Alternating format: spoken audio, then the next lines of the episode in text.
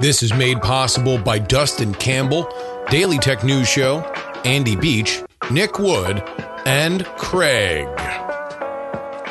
Politics, politics, politics, politics. Hello and welcome everybody to the Politics, Politics, Politics program for August 3rd, 2022. I'm back, back from Europe, back from London, Amsterdam, two cities in Germany. Shout out to Deutschland. But there is no place like home, ladies and gentlemen, and that is where we find ourselves. And not just any home. No, no, no, no, no. We are within 100 days of a major United States election, which means it's officially time to usher in the 2022 edition of. Wave Watch! Oh, yeah. On this edition of the program, we are not only going to cover the wackiest Donald Trump endorsement of all time, we will also go over what the hot hell is happening in Pennsylvania, where Dr. Oz is melting against John Fetterman. We will be joined by Sarah Rumpf of Mediaite to talk about something that I have a love hate relationship with third parties, specifically the Forward Party. They have officially now added a few big names from the Republican and Democratic Party to flank its founder, Andrew Yang. We discussed that with Sarah and much more. But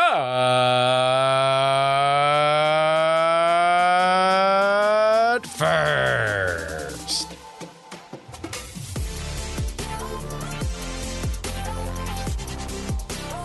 was the day before the GOP primary election in Missouri, and the candidates were all prepared to face the public.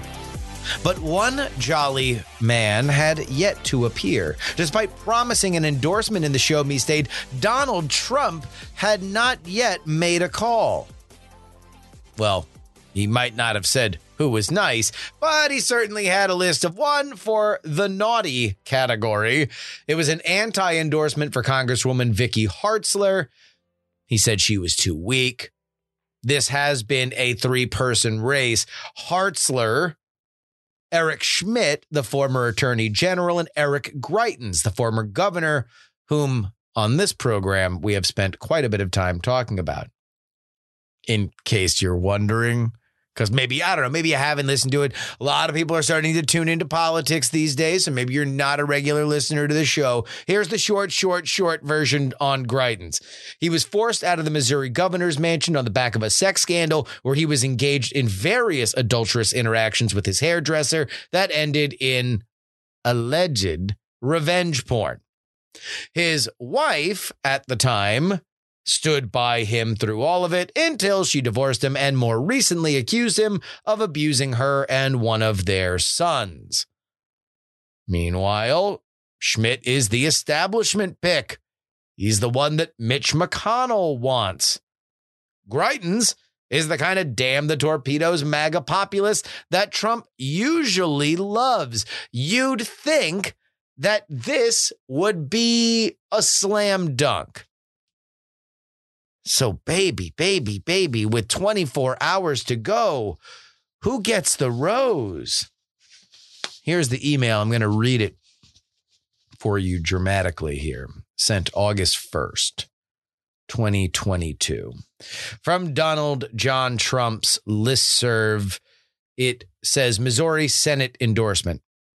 There is a big election in the great state of Missouri, and we must send a MAGA champion and true warrior to the U.S. Senate. Somebody who will fight for border security, election integrity, our military, and great veterans.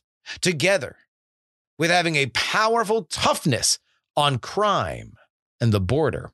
We need a person who will not back down to the radical left lunatics who are destroying our country.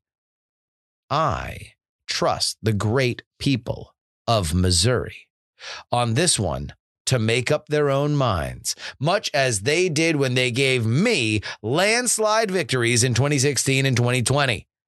And I am therefore proud to announce that Eric has my complete and total endorsement. Yep. Eric. E R I C in all caps. Just Eric. No last name, despite the fact that there's two Erics with a C in this race Eric Schmitt, Eric Greitens. Just Eric. And he's serious. Trump called both Erics and said that they had his endorsement. He also didn't tell him that he was going to endorse the other Eric. Both went to social media, both proclaimed the win. And when all is said and done, Schmitt won, ending Greitens' quixotic quest to return to the national political stage for now. Now, if that endorsement had come solely to Greitens, if it had happened a little bit earlier, maybe things would have been different. But let's focus on how this endorsement came to be. Well, first, you have to understand this. Both Erics have Trump world representation on their team. Donald Trump Jr.'s fiance, Kimberly Guilfoyle, is the national campaign chair for Greitens, which means the former governor has benefited from the social media profile of Trump Jr. himself. The decision to do the dual endorsement, and I'll tell you this I've never seen this ever, ever, ever, ever from anybody. I can't remember when somebody endorsed two candidates in the same race, let alone endorsing two candidates in the same race the day before, or at least an endorsement that mattered. This is unprecedented, like many things in the world of Big Chungus are. But the decision to do it came when Trump asked many in his own orbit during the LIV Golf event in Bedminster, New Jersey, about who he needed to go with. In the room, Guilfoyle, who obviously lobbied for Greitens. On the phone, GOP party chairwoman Ronna McDaniel, who lobbied for Schmitt, saying that Eric Greitens is a scandal plagued possible sociopath. And with a regular person, not a walking liability, Missouri is an all but assured Senate seat for the retiring Roy Blunt. The only way that you could think to give the Democrats another seat in the Senate is by nominating somebody who has vulnerabilities. And being recently sued by your wife for hitting your child and her is what we like to call in the business a liability. So I read to you now from Politico, who had a TikTok on how all of this came together. Quote As the meeting wore on, those familiar with what transpired said Trump began to lose patience. At one point, it was suggested he could endorse Eric. And by doing so, he would be supporting both Schmitt and Greitens. It was a madcap exit ramp. But Trump went in on the details, asking if the two candidates' first names were spelled identically, noting that it wouldn't work if they weren't. And while Trump was intrigued, he also remarked that it might be too cute. End quote. Obviously, he wasn't so against the cuteness. And indeed, it is adorable to make this into a love triangle walking headlong into election day. But regardless of where Greitens would land as a general election candidate, I think that there is another reality that probably influenced Donald. Because you can't look at the rest of his endorsements and not come to the assumption that his political gut would tell him to back the scandal plagued Greitens. But here's the problem Greitens has started to look like a loser from about a month ago as more people began paying attention to the race and GOP primary voters began to maybe blanch a bit at the whole he might have beat his kid and wife thing. So if we go back to a Trafalgar Group poll, and remember, Trafalgar Group has been very effective so far at forecasting GOP turnout specifically. This is a June 28th to 30th poll. It has Schmitt one point behind Greitens. So that's the end of June. We are now at the beginning of August. In their most recent survey from July 30th to August 1st, Greitens sits at 21% with Schmitt at 34. That's a 13 point lead that Schmitt has opened up based on the same pollster looking at the same group of people. That's important. That shows momentum. Which brings us to a little metagaming when it comes to examining Trump's endorsements in big primaries. By far, his biggest failure was against Brian Kemp in Georgia. We went and covered that race in person. He bet early with his upset candidate and lost. In the Ohio and Pennsylvania Senate races, he endorsed about a month out from Election Day with enough time for a rally and to see a swing in the polls in both, which he won. But something else happened in Pennsylvania. Trump endorsed Doug Mastriano for governor at the last minute. He was running far ahead of his competition. It was looked at a little bit weird because, in general, endorsements are about the endorser flexing their political muscle to the endorsee, at least when you're coming from Trump's position. You want to demonstrate that you have political utility. It's a way that you can remain useful in a world where you do not sit in an office. All powers, future power, that, while not the power of being president, is still indeed power. But Trump likes to play his own game, right? And part of what Trump does is argue with the media.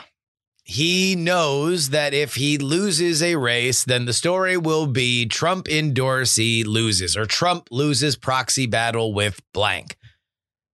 So, padding the resume now becomes something that he cares about. In fact, caring about his record might be the only reason why Trump didn't wade into this race earlier. And it explains why he wanted to get on last minute to cherry pick a win with Mastriano in Pennsylvania. Put simply, the move to endorse Greitens, if that's what he wanted to do, would have been a month ago, just as his poll numbers began to soften. The move for Schmitt, if Trump wanted to do that, would have been to either do it then, effectively killing the Greitens campaign, or to do what he did with Mastriano and just tag himself at the very, very end. The way that this happened, I don't think the endorsement helped anybody. Although technically, it will almost assuredly give Trump half a win, which is probably what he's happy to settle for when he argues with the media on how important his endorsement is.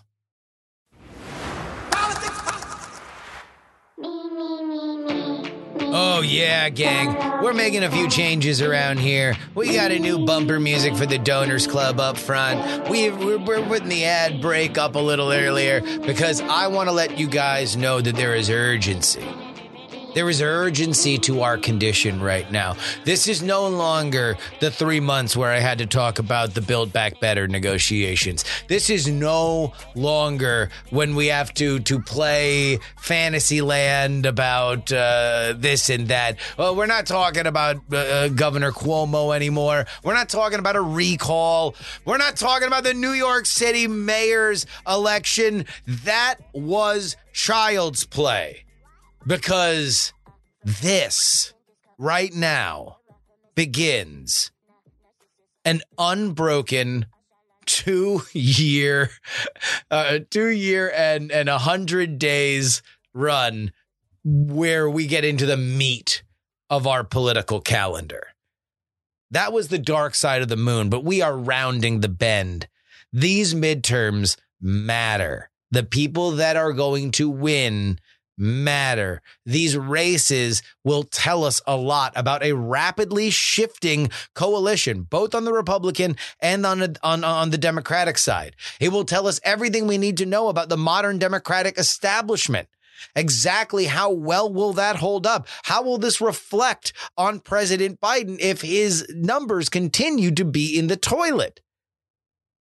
And then, of course, we get no rest right after these midterms. Oh, no. Not in our modern world. I, we're not even going to have the house called by the time that we see legit movements by people that want to run for president. I say all that to say this. If there was ever a time that you would like to get double the episodes that you normally get for free of politics, politics, politics, now is the time. This is it. I guarantee you, we are going to be moving into a cycle where things are going to happen in the gaps between when we do our Wednesday show and when we do our Friday show. You're going to want that Monday show wherein we go over all of the Sunday talk shows. You're going to want that Thursday late edition because that is when you know you we really don't have any place to to to cover things that that that break that late in the week. Guys, this is it.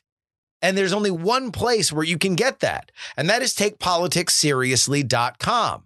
If you head on over there and you support us at the $3 level, you get a custom RSS feed. You put it into the podcatcher of your choice. You never have a, a the need for a username or a password or to log in. It's never going to change. You just pop it right in there. It shows up with all your other podcasts. It could not be simpler. And let me thank everybody who is already a patron of this program because I went on vacation for three weeks and you have no idea the anxiety unless you are a content creator, what it feels like like to put your heart and soul into making sure that you guys get content every single day on some level, whether it's this podcast, the Twitch streams, the, the free political newsletter, whatever it is. I'm always thinking about what I need to do for you guys today to be able to take myself out of that frame of mind for three weeks. And more importantly, come back and have one person added to the Patreon. You guys had faith in me. You guys had faith in our guests, Andrew Heaton, our guests, Tom Merritt, our guests, Bill Scher, that they would continue to provide with that content, and lo, they did. Salute to you. You are smart. You are wise. You already have access to this expanded content. Do you want to join them? Because I believe now's the time. Take politics seriously.com.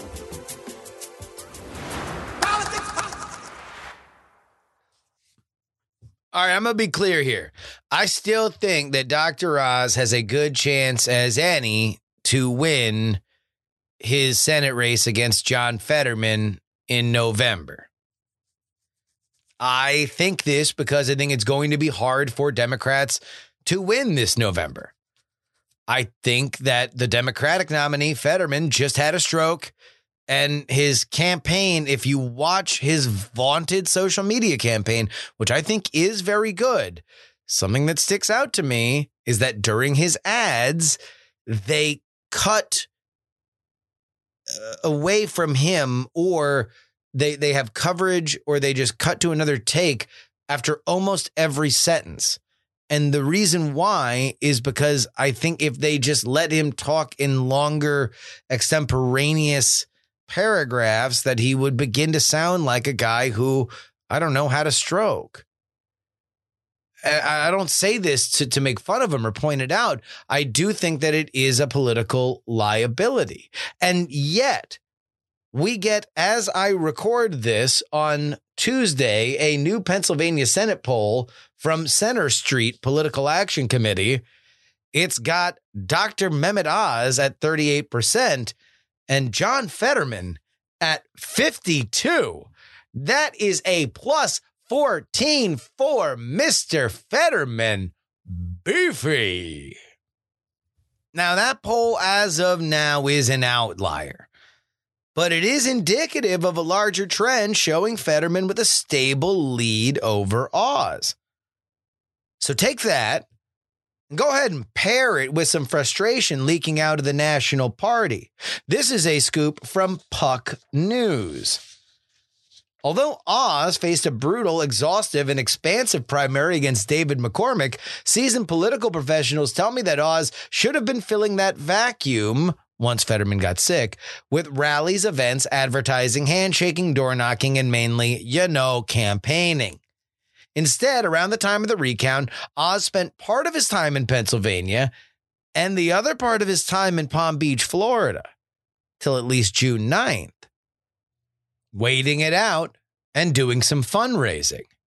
His first post primary event was June 10th. And then at the end of June, Oz flew to Europe, specifically to Ireland, to see family until early July. End quote. You know, this was around the time that Michael Cohen and I were on this program joking about how Oz should be doing free heart health checkups at every event in every county in Pennsylvania. Now, I don't know if Oz fumbling the first part of this general election race is going to matter. I want to underline that. I, I, I do think that right now, the smart betting play is as Oz looks incompetent now to buy up some of that stock because I do think that the fundamentals are against the Democrats in a major way because we still have, I mean, we may be in a recession now. We are possibly in layoff territory by the time that election day comes around. And that is going to be a tremendously hard uh, place for somebody who is as liberal as John Fetterman to be able to win. Remember, people begin to look at not nerds like us, regular people, normal people begin to tune into politics around where we are now, 100 days out. More than that will tune in in 50 days out, and most will tune in within two weeks from the election. However, this does show the danger of the celebrity candidate or at least what we used to assume the celebrity candidate would behave like. While the most successful example of a celebrity candidate is obviously Donald Trump, who was unique in his ability to be a maniac on the campaign trail, holding several massive rallies a day, the long history of actors and television personalities throwing their hat in the ring tells the exact opposite story. In short, they're lazy. And to be even blunter, if you were as famous as they were, you'd be lazy too. They've been very successful in being liked, and they, I can't blame them, tend to trust their instincts. They don't need to do every pancake breakfast at 5 a.m. That's for student council president nerds. Y'all have to do that. I'm a rich and famous person. People want to be around me. I don't need to scrounge and, and, and rub every little weird baby's head.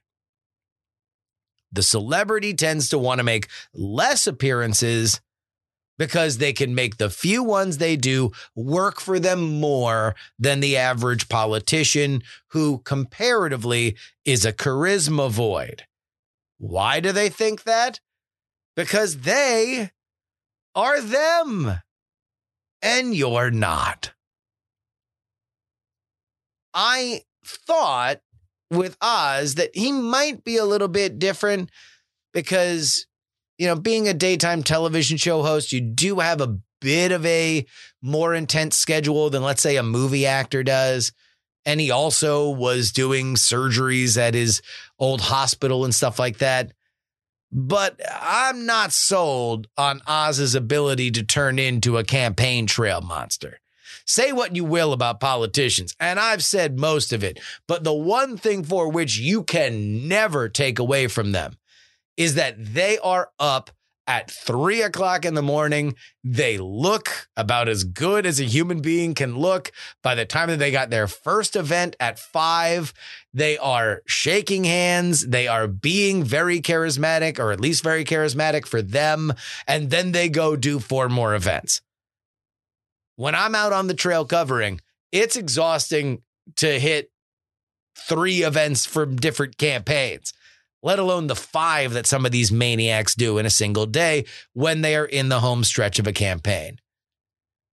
Does Oz have that in him? He certainly didn't at the beginning of this general.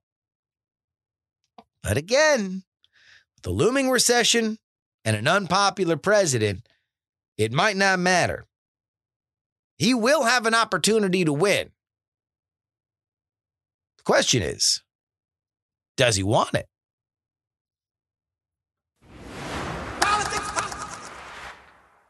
Last week in the Washington Post, conservative former Congressman Dave Jolly, Christine Todd Whitman, the former governor of New Jersey, and Andrew Yang announced the forming of the new Forward Party. Quote, we're merging our three national organizations, which represent the left, right, and center of the political spectrum, to build the launchpad for a new political party called Forward. The two major parties have hollowed out the sensible center of our political system, even though that's where most voters want to see them move. A new party must stake out the space in between. On every issue facing this nation, from the controversial to the mundane, we can find a reasonable approach that most Americans agree on. So, what did vaunted Democratic strategist James Carville think about this? I think in a, a nation awash in really stupid ideas, th- this stands out as a really stupid idea. Uh, it, Ralph Nader basically elected George W. Bush in 2000. Jill Stein basically elected Donald Trump in 2016.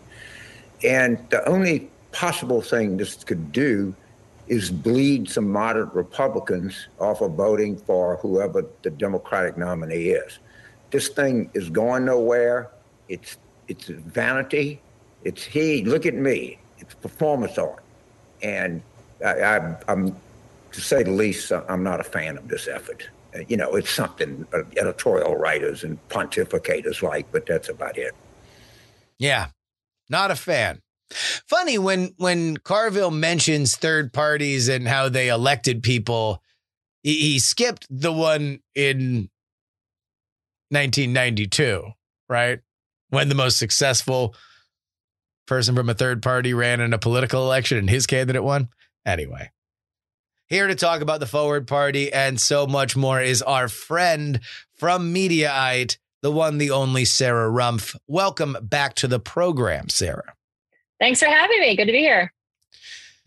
I found that clip that we just played, the, the Carville clip, because it was on your Twitter account. And before we started recording, you you pointed out that you have a, a, very recent history in the world of of independent politics. Can you please explain to everybody uh, your resume here?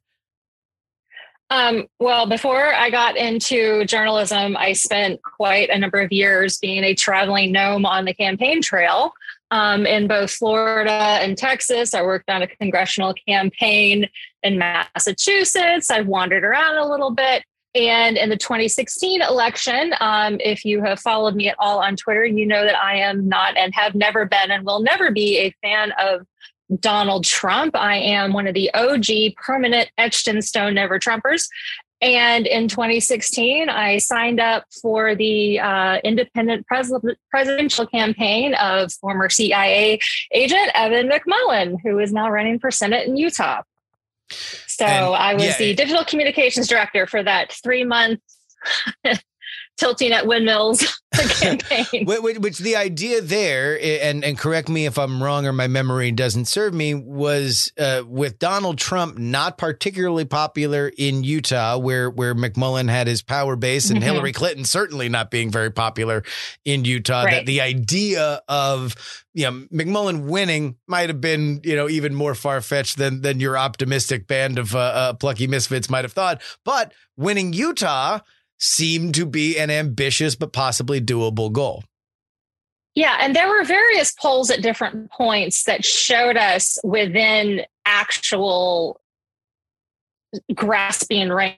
Now, a very blunt assessment of the fate of third party and independent candidates in the United States. It is very, very difficult to get on the ballot. That is one of the ongoing absolute furious frustrations I have with the Libertarian Party because they've managed to get on the ballot, but then they uh, they end up nominating candidates that just you know jam their own feet in their mouth. What's Aleppo? Um, it's very difficult to get on the ballot. If we had like six months before and it had more ballot ac- access, it might have been a different kind of scenario. Um, but the idea was that not that he would get a majority of the electoral college votes, but that he would scoop up a couple and that that would be enough to prevent either Hillary Clinton or Donald Trump from getting the majority, which then throws it to the House of Representatives and hoping that then at that point the makeup of of the various um, representatives from the states would have been majority republican control and hoping that the majority of them would prefer to avoid the chaos of a trump presidency and and give give them give the country a second chance to avoid this. Um, and obviously they would want to avoid a clinton presidency because they're republicans it was a very long shot idea. There were a couple things that that changed the electoral fortunes drastically when the Access Hollywood tape came out. Um, we got a bump in fundraising and media attention and a, a, slight uptick in the polls. And then when the Federalist Society gave that list of Supreme Court nominees to Donald Trump, and he basically promised, I will appoint just from this list um, that was that was the good housekeeping stamp of approval that a lot of reluctant social conservative voters were looking for and got in line behind him. I I do believe that that is the that is the reason that he won in 2016. I don't think he gets over the finish line without that. Um, both on the polling data and my own anecdotal experience with yeah. many many people I knew, and you know you you you see how that played out, where people even now will say, well, Trump was terrible and January 6th was awful, but we got the Supreme Court and Roe versus Wade overturned. So, okay, fine. I've made my deal with the devil and I'm fine with it. Um, third party campaigns are a very uphill battle at the national level. So, going back to that Carville clip, and the yeah. reason that you saw me tweet it, I, I I forget exactly how I worded it, but it was something like I hope he's wrong, but I don't think he is.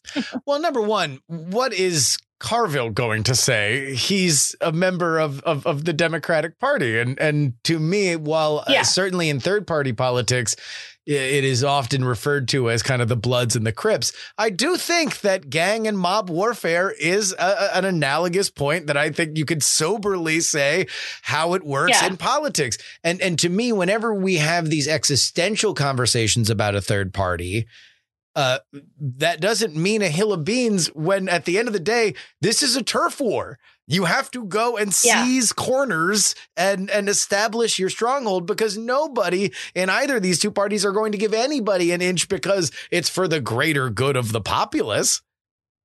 But I mean, look at look at the nonsense you have, or like Peter Meijer, who was one of the few Republicans and even fewer freshmen who voted to impeach Donald Trump, and by all means is a ethical, not radical guy. Yeah. And the Democrats are helping fund his super magnified opponent in the primary. And he's like, what, what are you doing?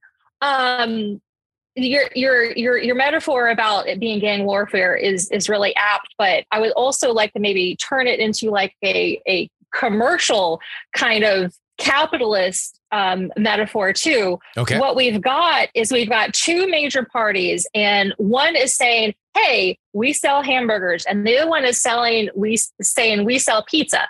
And some people like hamburgers, some people like pizza, some prefer one to the other. If you're going to open a new restaurant and say, hey, forget hamburger and pizza, what I've got is better, you can't just say, I have stuff. Yes. I have food that you will like better. Um, I'm not going to tell you my brand name. I'm not going to tell you where I'm located. I'm not going to tell you what the prices are. But I have food, and and you say that you're sick of eating only being able to choose between only hamburgers and only pizza all the time. But maybe or sushi, and like if no one has ever had sushi before, then how do you like how do you get them to try it? A third party can work. And there's so much polling showing that people are disillusioned with both sides and that they don't like the extremism and they don't like the craziness. But you can't do it with these, like what Andrew Yang's group is doing is this vague sort of like, not hamburgers or pizza, but we're not telling you what it is. You'd have to have a very well known candidate Yes. who has his own his or her own personal brand to rally around. You'd have to have a clear platform. So you're telling people, come to our restaurant and we have these specific things on the menu and this is specifically what we're going to be asking for them and this is where we're located and this is what the rules are and this is what you'll get if you show up to our restaurant this is what you'll get so forget hamburgers forget pizza come here and this is exactly what we are promising i have not seen that yet and you know, I personally, again, I am somebody who is politically homeless right now. I don't feel like I can be any part of the GOP with Donald Trump still having such influence.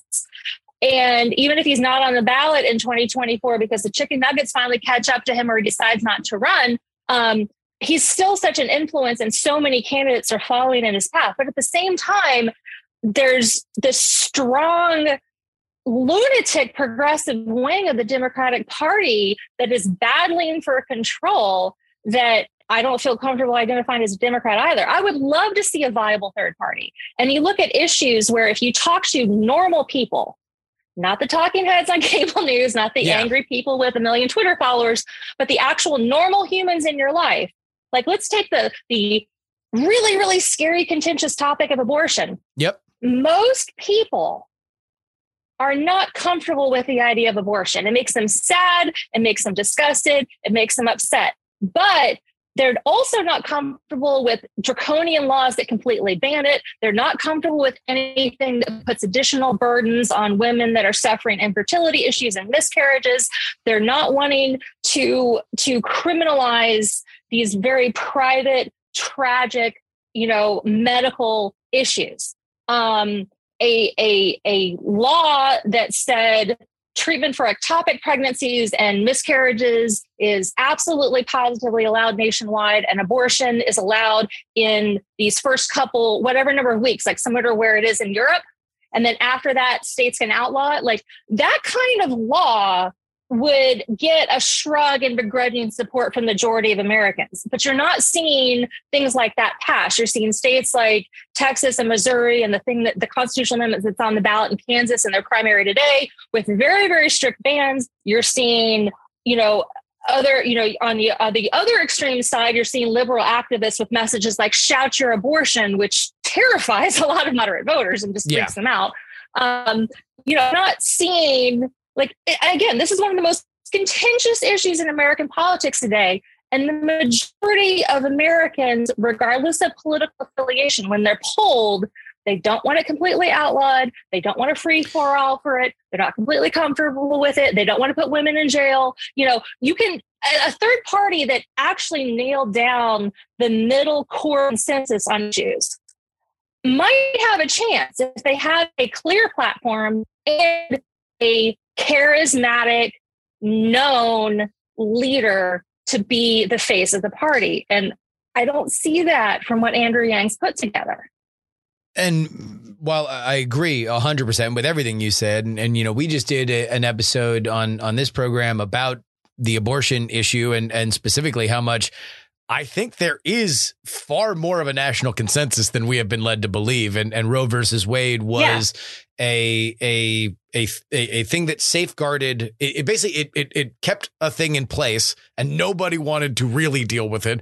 The pro-life uh, uh, side fundraised uh, and and voted in these low turnout elections to put these draconian laws in place.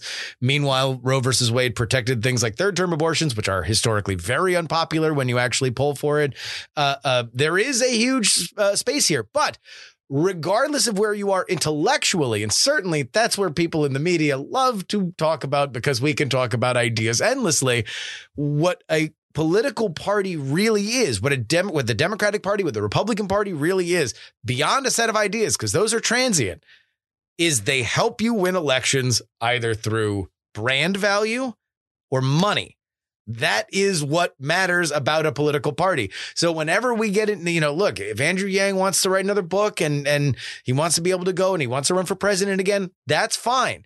You don't have a party unless you are able by brand value and money to help other people win. And that's what befuddles me about the, the, the forward party is that he's out there effectively campaigning for your old boy, Evan McMullin, who's running again as an independent in, in Utah against Mike Lee with the backing of the See, Democratic Party. But it's like, Yeah, he's not yeah. in the forward party. So what, what are you doing?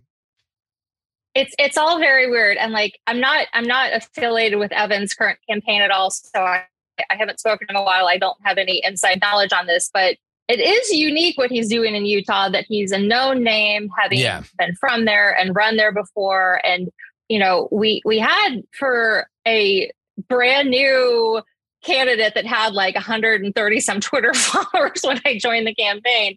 Um he's got solid name recognition in Utah. And the fact that the Democrats were willing to say, yeah, we can't win anyway. So okay, fine. Um, you know, it's it's a very unique situation. But like again, like Evan at least has some sort of brand that he's fiscal conservative, that he's not liking Trump. There's there's a branding to it.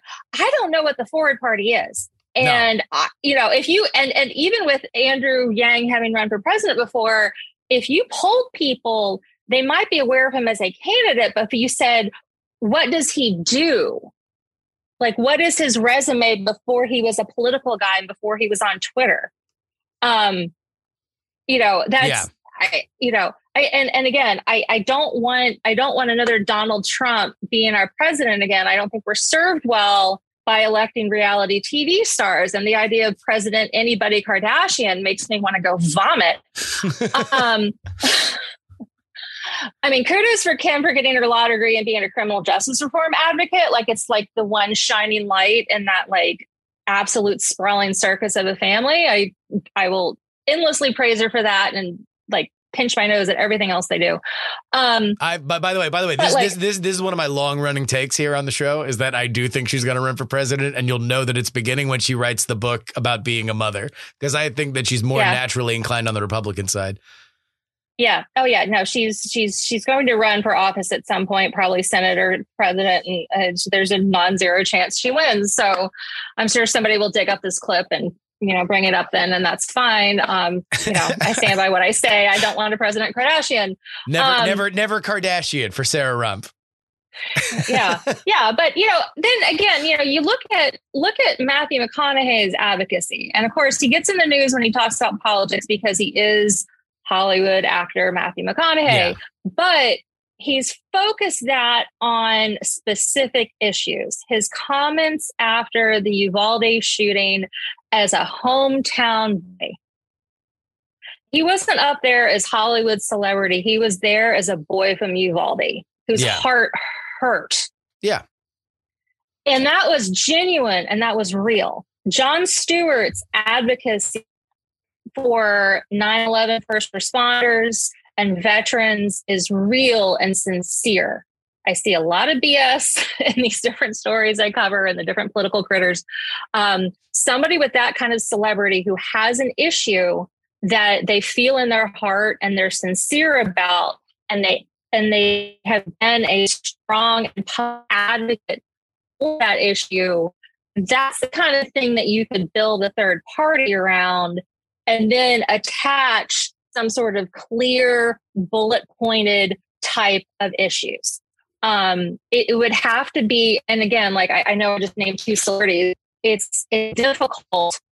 Um, it's difficult to get some kind of name recognition. I mean, e- Elon Musk has has got such polarizing opinions on either way, whether people are like psychotically obsessed fanboys or people that think that he's like the most you know evil thing that's ever happened to the, to the United States. Yeah. Um, but you know, you, there's there's got to be some sort of name recognition. It can't be just. I mean, you know, look before before the the independent group that that organized Evan McMullin's presidential campaign, they were looking at David French, who somebody I know and adore and respect greatly, but guy who writes for National Review is known within a yeah. small segment of political nerds and not a, not a household figure. Um, at this point, with American politics being so TV driven and social media driven, it would have to be a recognizable name.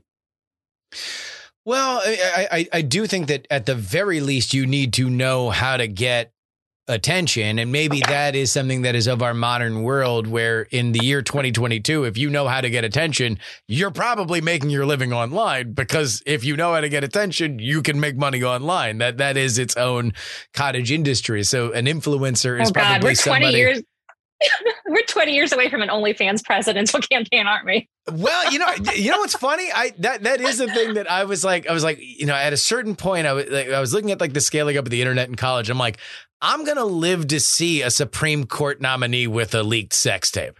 Like before I die, somebody's going to be appointed to the Supreme Court that had a leaked sex tape, uh, without question. But but yeah, no, I, I do think that that understanding what moves people matters in politics if we're going to look back at Ross Perot, who I think unquestionably is the gold standard for a independent uh, a political figure, somebody for whom you know still wound up doing the best that any independent candidate has ever did, and he disbanded his campaign because he said the CIA had infiltrated it uh, uh, halfway through. So, if he had not, if he had not put the pause button on his campaign and basically committed campaign suicide. Yeah. Essentially, like he might, like he might have gotten a lot closer. There were, there there's, there's a non-zero there, chance he could have won. There were polls yeah. uh, uh, that showed him that showed him winning in, in the summer. Now they're a summer poll, but like still, I think I think it, it is it is more realistic than people think about it. But he was laser focused on his issues. He was for his era a very compelling media figure. He Giant a- sucking sound pulling the money out of the U.S. economy. I mean, I was I was still I was still a kid, and I remember those ads and him on TV with his little little Texas voice and his little charts. Oh, they're they're still on YouTube. Giant sucking I- sound. and he'd wave his hand. I was like, I, I, crazy. But I went back and watched one of them uh, uh, about a year ago, and uh, you know, it's just it's so uh, like it's it's so weird that it had to be weird then. It would probably be a play about the same now. It doesn't feel dated. It just feels odd that this you know, spry, super energetic old oil man with this weird voice is is quoting Cicero uh, while he goes through uh, uh, all of these little charts, and he's bought out. I think it was like the, the the the, three the same block of of time on the three major uh, networks, which is like among the only ads and that people he did. watched. Yeah, people why watched not? and they talked about it. It was so wild. Yeah, but it's like all right. So for him, he was laser focused on on a few issues. He was very definitional of why he was not the other candidate and he was steadfast and and religious in his belief that he should be on that stage. And that's something that yeah. I feel like in our modern conversation about third parties, I don't see that. I, I see a lot of people that really want to argue about a small little club and and the smaller the pie the sharper the knives. And so that's what you see in the green party. That's what you see in the libertarian party. These people just stabbing each other on who's the most pure and who's taking it in, in, in the right direction. To me the, the libertarian uh, party candidate that was really uh, rankled me was not Gary Johnson and his weird, uh, uh, uh, uh, you know, pot zone out moment on on MSNBC. It was Bill Weld giving up on the ticket and, and saying people should vote for Hillary Clinton in the final few weeks because that to me, that is an unforgivable sin as a politician when so many people have put Yeah. so much time, effort, and money believing in you for you to sell them out is is absolutely disgusting. And and I, I don't know. It, it seems like a lot of people playing at this idea that boy we should boy if these mean old uh, republicans and democrats would would would get out of the way then the world would be a whole lot better wouldn't it gang when it's not like no win elections. If you win elections, one of two things will happen. Your ideas will be subsumed into the other part, into one of the two major parties, because candidates will Yeah. replicate your playbook and just say, I'm him, but with the team you like. Or you will create a successful third party. And nobody seems to want to do that, including Andrew Yang with this cockamamie outfit. I mean, there's a number of states where getting on the ballot as a third party is more viable, and there's a number of states where polling shows reception for independent candidates. Um, getting a serious contender to come close or actually win for Senate, Congress, or governor from one of those states would go a long way. Yeah. Um, you get you get a handful of like city council members and stuff that are libertarians here and there scattered around the United States.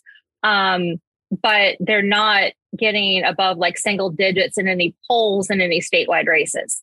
Um, and you know, it's and again, like I keep, I keep going back to how like very very frustrated I am because at the federal level, I've long believed that a, a libertarian keep the feds out of it as much as possible is actually a recipe for overall better political satisfaction for more Americans. Let San Francisco be San Francisco. Let Texas be Yeah. Texas. If you have the federal government regulating less of this stuff, spending less money on this stuff, for I mean, you you know, you every, every now and then you'll get various people that are mad about money that's being spent on different things. But we have been spending money, millions of dollars, researching shrimp on treadmills and, you know, the stupid things and, and highways to nowhere and, you know, all sorts of nonsense government projects and bureaucracies to study the bureaucracy of the bureaucracy that governs the bureaucracy that tells the states what to do with their bureaucracy. And maybe we could just not have the feds involved in that particular aspect of regulation and let the states do it.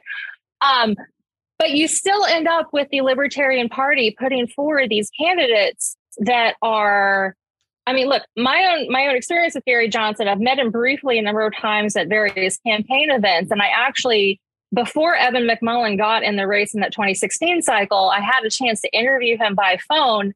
Um, and I never published the interview because I I had pitched it to his campaign as, hey, I'm writing for this independent site. Let's do an interview about how like people are frustrated with Trump and Clinton and how this is a good option. He was so incoherent in that interview and just lost. Yeah. And and look, I'm not I'm not I'm not a super advocate of marijuana being like the cure for all ills like people act like it's some sort of magic vitamin that's completely harmless. Um but he's not a great example for advocating for that drug because I know he's intelligent, but trying to get a coherent answer and trying to get him to stay on topic was darn near impossible. I think I still have the recording somewhere. I couldn't figure out a way to write the article that would have been honest. And if I wrote it with an honest assessment of this man is nuts and has no business being anywhere near the responsibility of being the janitor for the White House, much less the person who sits behind the desk in the Oval Office, it was going to like break a lot of hearts. I didn't think he had Yeah. any chance, and I didn't feel like I didn't feel like I needed to be the one to personally like stab that knife into his back. So I just didn't write the article. Um, and the sad thing is, is like he's still one of the more respectable people that they put forward because for all of he's his won an election. induced He he he, Well, he he's won a won elections. election. Yeah. he's won a statewide election and i also don't believe he's malicious like that that austin guy what's his name um there was a like a second runner up to like gary johnson for the like he's a lunatic who like openly like cavorts with people that are pretty extreme online like he went after me one time wanna- calling me a don't- I don't wanna- nazi Well, I mean, like look, whatever uh, like we, these we, people we, were nuts we've like he was already, we've accusing me already of being gone a too far. nazi We, we've, Anyway. we've already gone too Like- far into talking about the libertarians because, like, to be totally honest, I, I just, I just, I, I have no patience. I have literally no patience for them in in in their their so inability to. Well, just I, I I just don't like.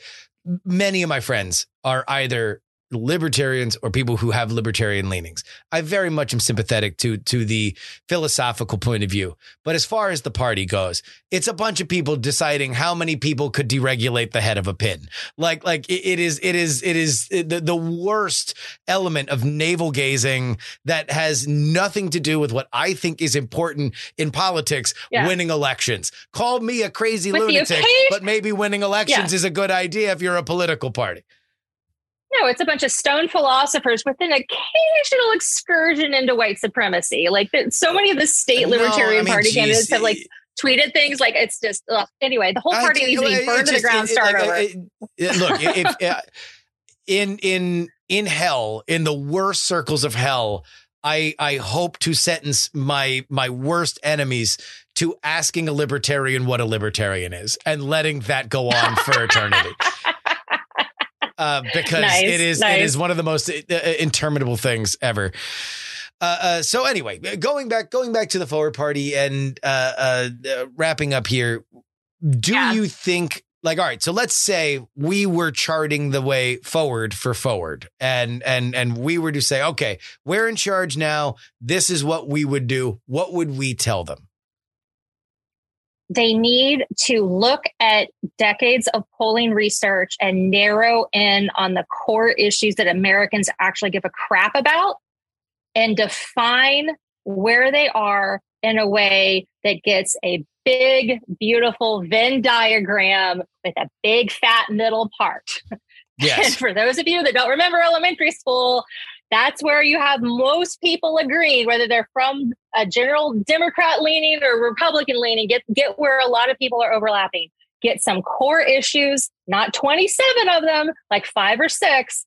Define the position, define specific promises that are smaller, tangible goals under each one of those core issues and get somebody who is a known name and a charismatic, telegenic person to be the face of the party.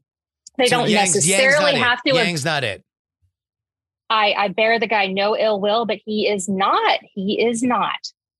Okay, so you He's would say, all right, And do he you, does- you you know- need you need a face. Uh, uh, where are we aiming our cannon? Is it is it Congress? Do we do you, do you want a congressman first? Do you want a statewide race, a governor, a senate, or do you just run for president? I would love to see someone attract real funding from these millionaires and billionaires that say they want to make America better. Yeah, and you you can you can fund a you can fund state legislative candidates for five or six figures. You can fund state state congressional races for half a million to a million. Find some good districts that are moderate districts. Run members of Congress. Run key legislative state. You know, run several dozen legislative races around the country um, in open seats. Run governor and senate candidates. Um, taking the money that you would spend on a presidential campaign let's say let's say a ross perot type wants to run for president Yeah. if he instead took all of that money and put it towards recruiting identifying giving media training and providing competent um, consultants and advisors to a core of legislative congressional senate and presidential candidates for this upcoming you know next cycle. Um, then you know you probably it, I, I just i don't see anybody that can be a a 2024 presidential candidate necessarily but you get a couple of those people elected in the 2024 cycle. And then in 2028 you you one of them is your presidential candidate I'm I'm I'm with you, and I would even say, uh, uh, take that list of five that that you drafted and and make it one.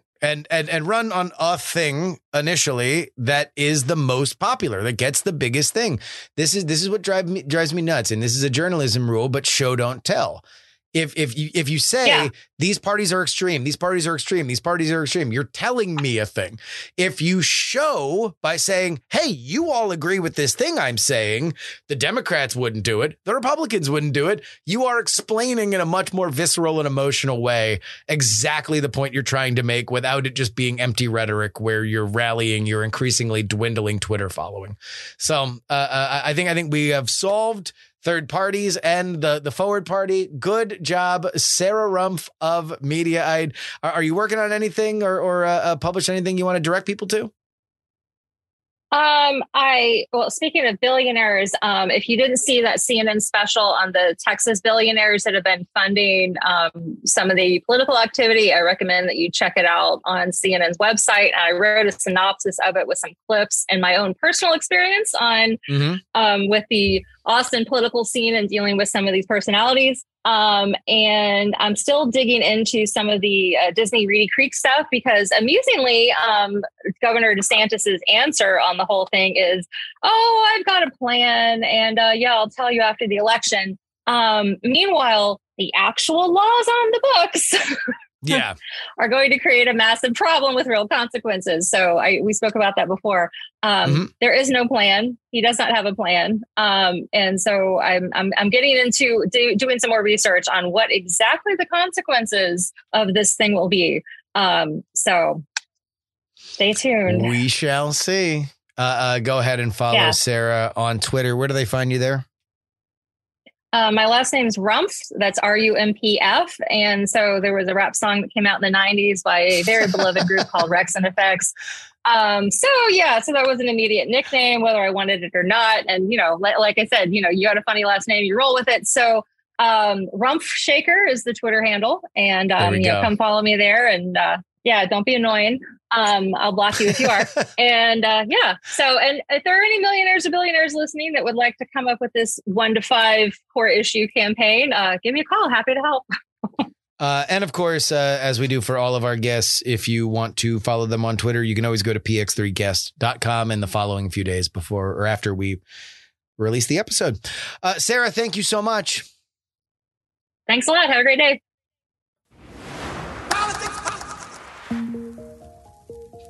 Politics, Politics, Politics is written and hosted by me, Justin Robert Young, for Dog and Pony Show Audio in Austin, Texas.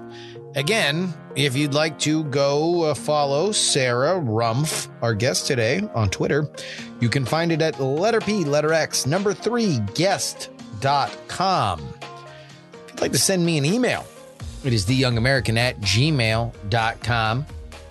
Like to follow the show on Twitter, it is PX3 tweets. You can find me live on the internet on Twitch at px3live.com. I've got a new thing out on Substack. I wrote a lot over my vacation. I'm going to try and write more. I'm not going to promise anything, but I really enjoyed doing it. I really enjoyed publishing it. You can find it at px3newsletter.com. The free political newsletter is, at least for this week, back. Share this podcast with your friends, family, and clergy at px3podcast.com. Now, if you'd like to support the show monetarily, you can do so with a one-time donation to any of the following options. PayPal.me slash pay jury. Venmo is Justin Dash Young Dash 20.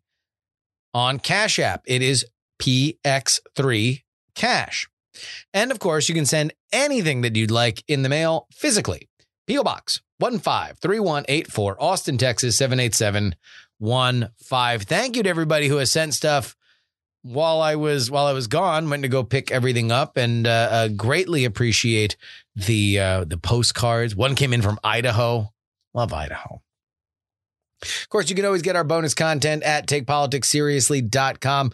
$3 tier gets you two bonus podcasts per week covering all the news that we miss on our free podcast schedule. And the $10 tier gets your name read at the end of the show, like these fine folks in the Titanic. $10 tier. MC Dradio, Unsafe DB Level, Katie, Amanda, Yeo oh, Pinball Shop, DP4 Bongo, Niemeister, Catherine V. Guard, persons familiar with the matter, and vote clean Gloria Young for King of the New World Order. Edison, up, up, down, down, left, right, left, right, BA, select, start, Dr. G, Neil Patel, Charles, Darren, Idris, Blue Front, and the Lenina, DL, Steven, Chad, Nomadic Terror, and Diana Shrill Shrieks, Miranda Janelle, Adam, Chief Andy, Robert Casey, Paul is awesome, Brad, Richard, D Laser, just another pilot, middle aged Mike who loves Frank got abducted, Utah Jimmy Montana, the Jen, A L D L D L. D, really? Chopper, Andrew, and Joshua. You want your name read there? You head on over to takepoliticsseriously.com. Friday's edition of the program, we will see the glorious and amazing return of Kevin Ryan. We will also continue to look at some of the battleground states, specifically in the big holy trinity of Pennsylvania, which we covered today, Ohio, and Georgia. They are coming up on the next few episodes. Also, we will be in Wyoming, not next week, but the week after that, to witness the fall of the House of Cheney. Indeed, is this the end of Liz? We're going to be in Cheyenne, seeing the vibes, and I'm going to stay there over election night. So I'm going to I'm going to try to be at the Hageman victory party if, if it looks like that, or the or the Cheney victory party. But I'm kicking it Wyoming style in two weeks for you guys. Till then, I got a couple shows. But until those shows, this is your old pal Justin Robert Young returning back to Austin and reminding you that some shows talk about politics, others talk about politics, and still more discuss politics. But this is the only show that dares discuss. Oh,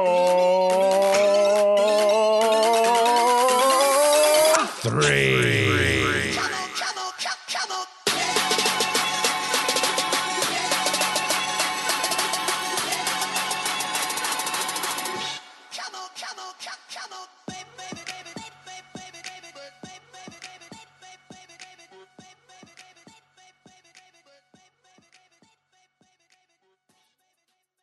Diamond Club hopes you have enjoyed this program. Dog and Pony Show Audio.